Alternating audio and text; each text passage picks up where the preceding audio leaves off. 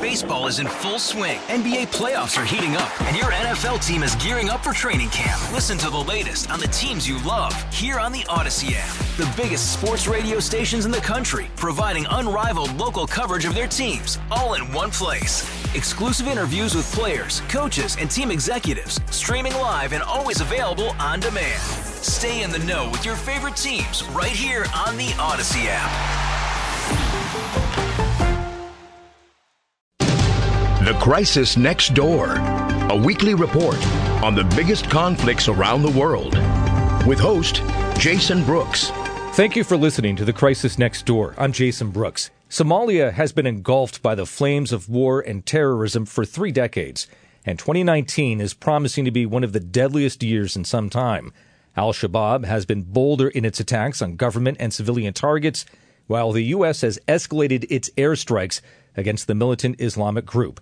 Joining the crisis next door to talk about the situation is Harun Maruf, a journalist with Voice of America and co author of the book Inside Al Shabaab. Harun, thank you for joining the crisis next door. It's my pleasure. Thank you for inviting me. The Somali government has largely controlled the urban areas in the country, while Al Shabaab has rooted itself in the countryside.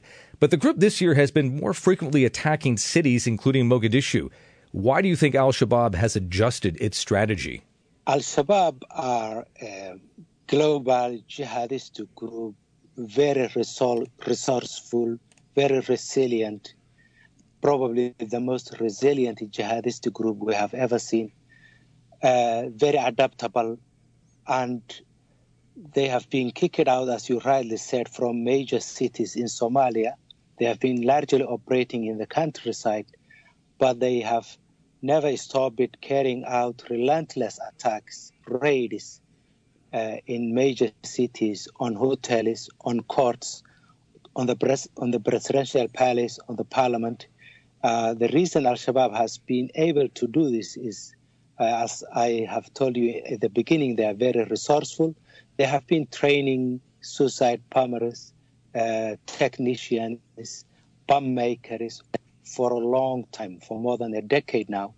Uh, so they have the uh, manpower, they have the, they know the technology, they know the know-how, uh, and they have the time to prepare uh, this kind of attacks. When I say they have the time, it's because they are not under pressure. Uh, there has not been an attack, direct attack on Al Shabaab since 2014. Uh, that's the last time a major city has been kick it out of them. And uh, they have had that much time. And when you give a very resourceful, resourceful, resourceful, dangerous militant group that time, they're going to pick and choose their targets. And that's why uh, they have really carried out these deadly attacks in the cities, primarily the capital, Mogadishu. The Somali military has struggled in years of fighting al Shabaab, and in 2017, the government initiated the Operational Readiness Assessment, finding about one in three Somali soldiers lacking weapons. Has this situation improved at all? The situation has not improved at all. The current government has uh, been largely working on improving uh, paying salaries uh, to members of the military. Uh, that was one of the biggest problems in the past. So recently they have set up a new uh, system uh, to pay and process the payments for the soldiers. But in terms of equipping, training, uh, mentally enforcing the Somali troops, that has been the biggest challenge. One of the major challenges has been to reintegrate uh, Somali military with uh, regional forces.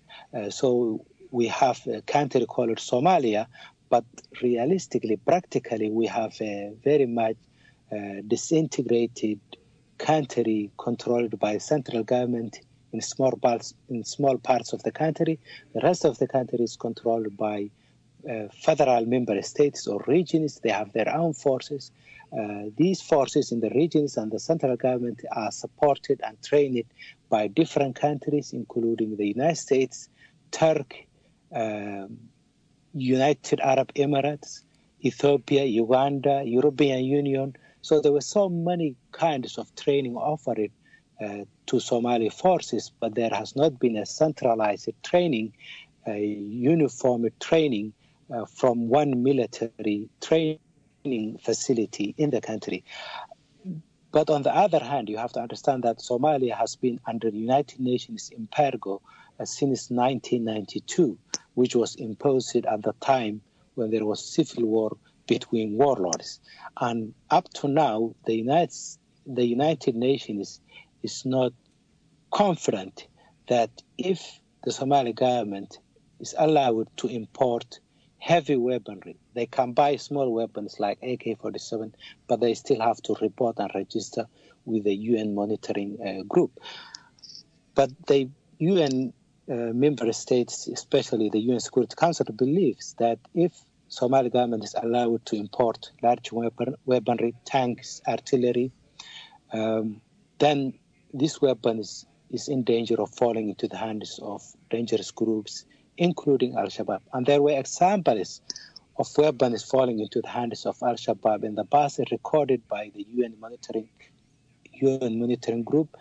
Um, so that's why still Somali forces are not better armed than Al Shabaab. Harun, is it even realistic for Mogadishu to think that it can bring together these various groups within its country and, and bring it into one centralized space and fight for Somalia against Al Shabaab? Is that just too hard of a project to, to put forth right now for a fractured country like Somalia? Um, to answer that question, I have to give you a little bit of background and to give you a bigger picture. Uh, Somalia has come a long way if you compare the current situation to uh, 1993, 94, early 90s, uh, even early 2000 uh, when there were warlords in the capital. Um, Somalia has been lawless for such a long time. Uh, governments have been dysfunctional. Um, there were lack of trust between the different groups and regions and functions. But since 2004, we have had the current federal government. Previously, it was the transitional federal government. From, but from 2012, Somalia has uh, ratified a new constitution, constitution, which still is a work in progress. But we have also set up a permanent um, government, which was recognized by the international community including the United States. Uh, there has been successive governments. There have been elections. Uh, there has been peaceful hand of, uh, of power by different leaders. We have had three elections since, since 2009, and each leader has handed over the power to his successor when uh, he was defeated. So, in that regard, there has been a progress, and there is a the national institution is uh, slowly coming back. The international support is there, but locally the Somali politics have not progressed. There has not been really a development of uh, very strong national institutions, including the military, uh, constitution, um, collaboration between the federal government and regions. And as we speak, uh, the Somali federal member states or the regions have stopped cooperating with the federal government. This is to do with politics. This is to do with power sharing. This is to do uh, who is going to influence uh, upcoming elections in 2020 or early 2021. And uh, the term for each government, each president so far has been four years. Somalia has never re-elected a president. So the term for every president uh, so far during the last 30 years has been four years. So the first two years of any new president, any new incomer has been to really catch up with the situation, familiarize, familiarize with the situation, understand the magnitude of the task in place, and the following two years, they start campaigning for the next election. So not a lot of state building has been done in Somalia, and that's one of the major challenges, one of the major disappointments, not only for Somalis but also for the international community. The U.S. military has ramped up attacks on Shabaab this year, with a pace in airstrikes this year looking to kill more Shabaab fighters than any other year. Is this escalation having much of an impact on the ground? The United States has been targeting Al Shabaab leaders since 2008. The top leadership of Al Shabaab uh, have been decimated by Al Shabaab, has have been decimated by the United States airstrikes, uh, including uh, two of the founders of the group, uh, the former leader of the group, Ahmed Abdi Godane, who was trained in Afghanistan, um, has been killed in U- by, by U.S. airstrike uh, on September 1st, 2014. Before that, uh, one of the leading military leaders of Al Shabaab has been also killed by U.S. strikes in central Somalia. So the United States has been taking out one after the other of the key individuals of the group. But nonetheless, the group has continued to operate. They have continued to replace their leaders. What we have seen within the last few years have been a slightly different approach by the United States, which, unlike before, the United States is targeting ordinary foot soldiers of Al Shabaab uh, they are targeting um, mid-level commanders, bomb makers, people who are sending uh, cars loaded with explosives into the major cities. So, if we say, is, has the United States succeeded in massively undermining or reducing the capacity, capability of Al Shabaab, the answer would be no if we say, has the United States succeeded in disrupting, um, undermining, halting uh, Al Shabaab attacks in major cities, the answer would be yes. And one other significant thing is that the number of airstrikes last year by the by the United States was 47. This year, so far, we have seen about 40 airstrikes uh, in the country. So it's a major escalation of airstrikes. And based on our interviews with people on the ground, um, these airstrikes disrupt, scare Al Shabaab leaders and strategists.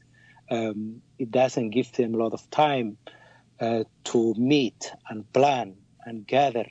Uh, because if they gather, these airstrikes are going to pick up their location and uh, they're going to be targeted. So they're spending really a significant time of their uh, stay in the countryside by hiding or moving from one place to another uh, or devising tactics in order to avoid these airstrikes. So on that side, uh, yes, they have been disruptive, these airstrikes. But in order to defeat Al-Shabaab, you're going to need very robust ground operation uh, to support, complement the airstrikes. And so far, we haven't had that.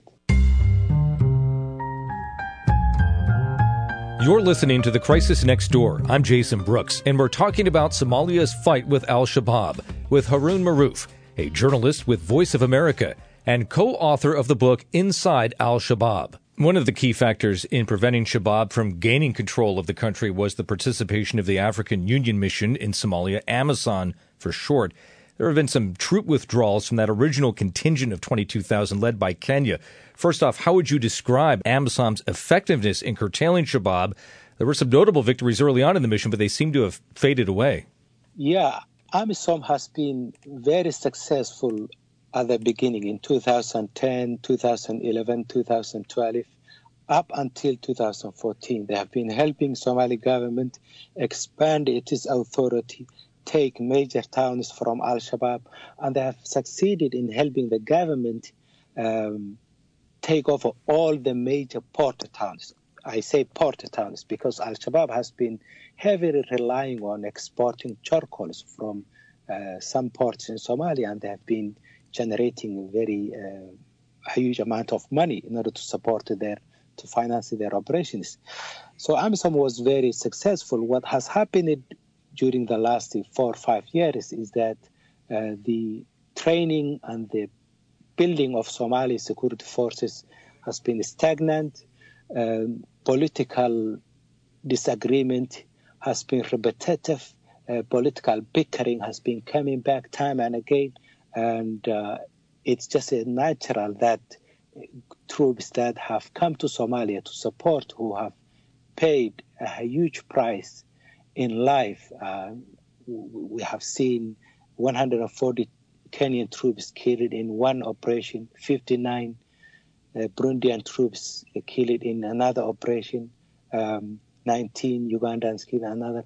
But the number of troops uh, who died from AMISOM could be more than a thousand. AMISOM and the African Union have never officially announced or disclosed the number of casualties, but they have suffered a lot. Um, so they have been relying on or expecting that the Somali leaders will really step up and take over responsibilities uh, and at least prepare troops in order to take over responsibility from African Union troops. So it's partially the responsibility of really, not partially, the lar- largely it's the responsibility and the failure of the Somali leaders really to train uh, a viable, strong security forces to take over from AMISOM that has uh, decreased or demoralize it, AMISOM troops in carrying out more attacks against Al Shabaab. Somalia is a big country, and if you really need to remove Al Shabaab from Somalia and control all the major towns, you need very large uh, troop presence. AMISOM has 22,000 troops to control Somalia and support and conduct and fight against a guerrilla group. You need more troops. So the African Union troops have paid a heavy price in fighting Somalia, in supporting the Somali government. But given the lack of uh, support from the Somali side, given the failure to build a viable, strong national army, um, and given the uh, sluggish support to AMISOM financially by the EU and the United States, they have not been forthcoming in order to take on Al Shabaab in the countryside. That's a vast land, a large territory. It's going to need really the deployment of more troops from African Union uh, countries. And so far, we do not have anybody really uh, pledging to uh, support or uh, send or to contribute troops to Somalia. Given that fact, how critical is it that Kenya is pulling its troops out of Amisom? Uh, we do not have a definitive confirmation that Kenya wants to entirely withdraw uh, its troops from Somalia we have seen Kenya withdrawing from uh, forward operating bases in southwestern Somalia in the region called Gedo. Uh, but these troops have been moving uh, in areas closer to the border between Somalia and Kenya.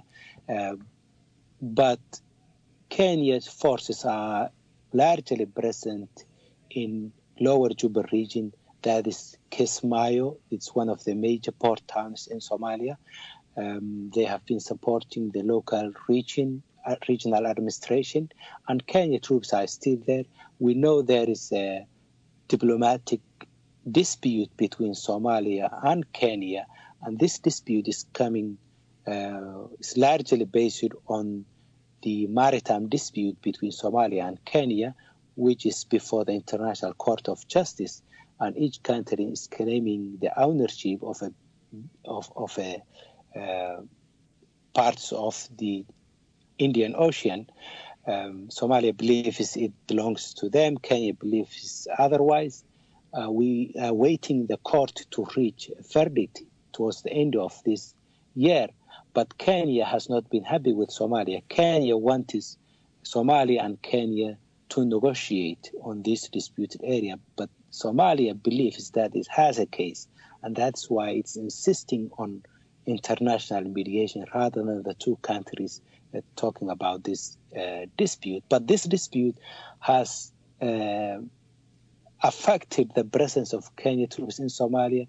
It has raised the question whether Somalia really will continue to accept the presence of Kenya troops in Somalia. Kenya, on its side, has been diplomatically pressuring Somalia. In February, Kenya uh, told the Somali ambassador in Nairobi to go back to Mogadishu. Uh, just last week, Kenya has um, denied entry to three Somali officials, including a minister, to go to Nairobi and attend a conference. Today, Kenya has uh, stated that it's not going to allow unaccompanied, unaccompanied back, baggage from Somalia to enter Kenya. So this dispute is going to continue. It's going to get worse in the coming months. Whether that is going to um, affect the entire presence of Kenyan troops in Somalia, time will tell. I don't think Kenya wants to withdraw troops, but if Kenya continues pressurizing Somalia diplomatically, Somalia is a very weak country. Uh, Somalia might call or ask Kenya to withdraw troops. This seems like the kind of situation that Shabaab would like to exploit. The fact that Nairobi and Mogadishu are at loggerheads over this issue right now. Yeah, that will be uh, a welcome development for Al Shabaab. Al Shabaab would want to retake areas controlled by, at the moment, by the Kenyan and Somali regional forces in Lower Juba, including Kismayo. Kismayo is the third largest port in Somalia, and uh, previously it has been uh, the major revenue generating port for Al Shabaab. That's where they were exporting charcoal. So if Kenya withdraws uh, and there is no other African troops in their place to help the local region, Al Shabaab could exploit that. But also, Al Shabaab could take over areas outside Kismayo. It's not only about controlling the cities. If you control the areas around the major cities, that means you crippling the movement of, of that particular area. And Al Shabaab, Al Shabaab is um, ancestral, if I might put it that way where Al Shabaab was created, the founding leaders of Al Shabaab were trained or is, is in Lower Juba, is in the Kismayo area. So that area is very, uh, it's a forest land, it has a lot of jungles, uh, about 300 kilometers from Kismayo all the way to Kenya border. It's an area that Al Shabaab always finds easy to hide, operate, launch attacks from. Uh, Al Shabaab is very much comfortable in that area. But if the Kenyan forces vacate more towns, that's going to be a more lifeline for Al Shabaab. Harun, is total defeat of Shabaab a reasonable approach or even realistic? There are some critics who say the U.S. should help Mogadishu focus on pursuing a negotiated settlement with Shabaab, which of course would legitimize Shabaab as a political party. What are your thoughts on that? Um, it is a possibility. A total defeat of Al Shabaab is a possibility. It can happen. It can be achieved, but it's a long war. It's gonna need. It's gonna need uh, a robust effort on multiple fronts, not just military, not just um, political. Uh, Al Shabaab is not just a militant group. It's very much entrenched in the community. They are part of the society. Uh, they're primarily a Somali militant group with the help of foreign jihadists. They have um, infiltrated the military, the intelligence, the business community, um, almost every sector of the Somali society. So you're going to need some of the some of the Al Shabaab leaders are diehard jihadists, and the only answer to them would be to defeat militarily. Uh, some of them are with Al Shabaab ideologically, they have been brainwashed. You need to approach them ideologically and address that and em- employ scholars, intellectuals. Uh, some people are with Al Shabaab because they are making money. Uh, it's a money making machine. You can exploit people, collect finances, um, import, export, illicit stuff, including weapons, drugs. Some people are making money. So you need to address the economical aspect of Al Shabaab. And you also need to really address the large part of Al Shabaab who are the foot soldiers who are being brainwashed. And you need to give them hope. You need to give them really, really an alternative. You can't just wash them aside and say uh, they are terrorists, they have no hope, they are defeated, they are Khawarij or Takfirs. They, they, some of them can be rehabilitated, some of them can change. Uh, so this is why multiple fronts would be needed in order to uh, defeat Al Shabaab. It sounds like years of painful patience will be needed for Somalia's salvation. Harun, thank you very much for joining us here on the Crisis Next Door. Thank you for having me. We've been joined by Harun Maruf, a journalist with Voice of America and co-author of the book Inside Al-Shabaab. Thanks for listening to The Crisis Next Door. I'm Jason Brooks. Till next time. The Crisis Next Door with host Jason Brooks is produced weekly. If you have any thoughts for Jason, email him at tcndpodcast at kcbsradio.com. Again, that's tcndpodcast at kcbsradio.com. Hey, Rob Bradford here. I have set out on a mission with my good friends at FanDuel to prove what I have known for some time baseball isn't boring. Now I have a daily podcast to prove it with some of the most notable people in the baseball world screaming baseball isn't boring from the mountaintops or at least agreeing to come on our show. Players, managers, GMs, and yes, even the commissioner of baseball, Rob Manfred. It has been a constant wave of baseball's most powerful voices. So join the revolution, subscribe, and soak in Baseball Isn't Boring. Listen on your Odyssey app or wherever you get your podcast. You'll be glad you did.